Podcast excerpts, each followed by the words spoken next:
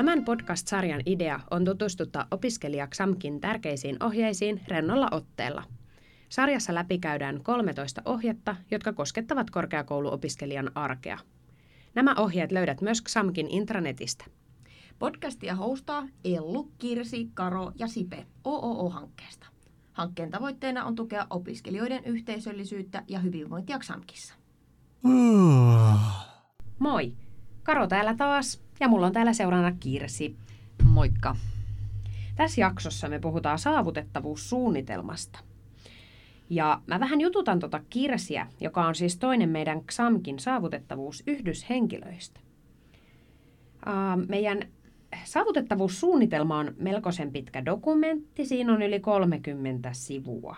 Ja se löytyy sieltä Luksista, mistä nämä muutkin ohjeet löytyy, mutta se löytyy myös siis saavutettavuuden kautta. Jos saavutettavuus muutenkin kiinnostaa, niin Luksissahan tästä vissiin Kirsi on jotakin matskua. No jotakin matskua siellä kyllä on. Ja se on oikeasti tosi pitkä dokumentti, se saavutettavuussuunnitelma. Ja sen runkona on käytetty valtakunnallisen OHO-hankkeen laatimaa saavutettavuuskriteeristöä. Ja tämä kriteeristö on väline kaikkien korkeakoulujen saavutettavuuden arviointiin. Tavoitteena on tukea ja edistää korkeakoulun saavutettavuutta ja varmistaa, että saavutettavuus toteutuu koulutusalasta, paikkakunnasta tai yksilöiden elämäntilanteista riippumatta. Eli mitä siis tarkoittaa saavutettavuus? no se tarkoittaa sitä, että tämmöinen aineeton ympäristö, kuten tieto, verkkosivut, palvelut ja asenteet on kaikille saavutettavia. Eli vähän niin kuin sitä, että, että sä voit kuunnella sen, sen tiedon vaikka sieltä verkkosivulta, tai että, että ne on materiaalit on siellä sulle helpommin niin näkyvillä ja saatavilla. Et se, se on vähän hankala ehkä se semmoisen niin saavutettavuuden termin avaaminen, mutta että, et sitten taas jos esteettömyys tarkoittaa fyysistä ympäristöä, niin kuin rakennuksia ja ulkoilualueita, niin sitten taas tämä saavutettavuus on ehkä enemmän just siihen semmoiseen ei-näkyvään asiaan Aa. olevaa. Eli siis eikö me nyt, mä tuossa Ellunkaa, kun juttelin yhdessä jaksossa ohjeista, niin me todettiin, että tämä on varmaan sitä asioiden saavutettavaksi tekemistä, kun me puhutaan näitä ohjeita ääneen, jotka esimerkiksi voi olla puuduttavaa tekstiä yli 30 sivua. No kyllä, joo. Tämä on vähän niin kuin, tällä tehdään saavutettavaksi no näitä niin. ohjeita. Tai ainakin siihen me pyritään. no ainakin pyritään, joo. Joo, okei, ja sä kerroit jos vähän tuosta saavutettavuuden ja esteettömyyden, että ne on niinku eri asia. Mm, No, Onko y- niissä jotain yhteistä? No on, joo.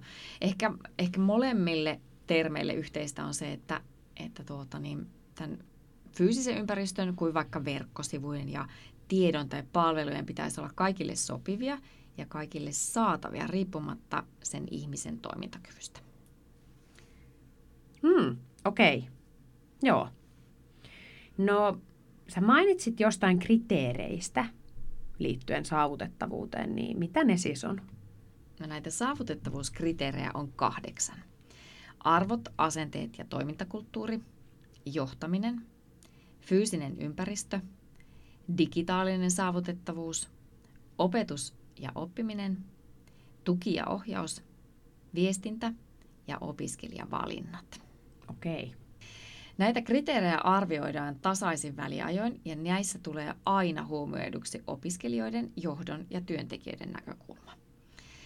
Ja tämä itse saa, tähän saavutettavuussuunnitelmaan on kirjattu esimerkiksi vaikka meillä nyt tämän saavutettavuuden tämänhetkinen tila, sitten nämä saavutettavuuden arviointikriteerit, joita arvioidaan muuten kolmella eri tasolla, jotka tulee Karvilta, eli kansallisen koulutuksen arviointikeskukselta, ja nämä tasot on sitten erinomainen, hyvä ja riittämätön. Ja sitten siellä vielä määritellään tavoitteet ja toimenpideehdotukset. Okei. No tota, mm, niin kuin todettiin, että tässä ohjelmassa on melkoisen monta sivua ja, ja ei ihmekään, koska noita kriteerejäkin on kahdeksan ja sitten jos niitä, niillä kaikilla on varmaan jotain alakohtia, eikö? No on niillä niin, aika paljon. Jep, joo. No miten, mitä sitten, jos opiskelija nyt sit äh, kiinnostuisi kuitenkin, toi saavutettavuushan on aika olennainen osa opiskelijan arkea, niin mi, mihin siellä nyt sitten ainakin kannattaisi tutustua, jos pitää vähän pilkkoa ja priorisoida?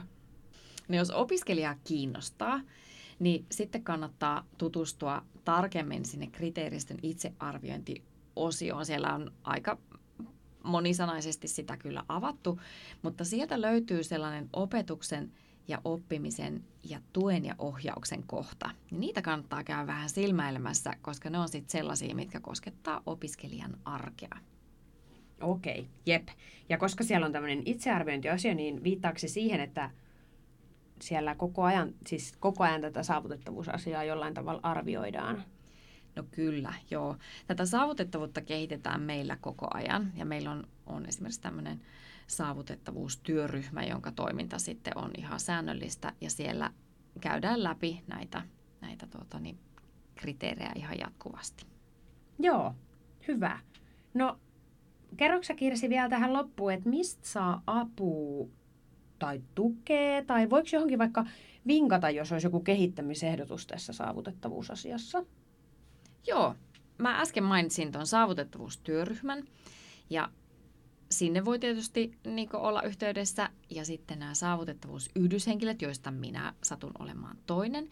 Ja opiskelija voi olla sitten yhteyksissä jompaan kumpaan, mm-hmm. tai tuota, niin, jos on vaikka lisäkysymyksiä tai haluaa tietää enemmän, niin voi ottaa yhteyttä.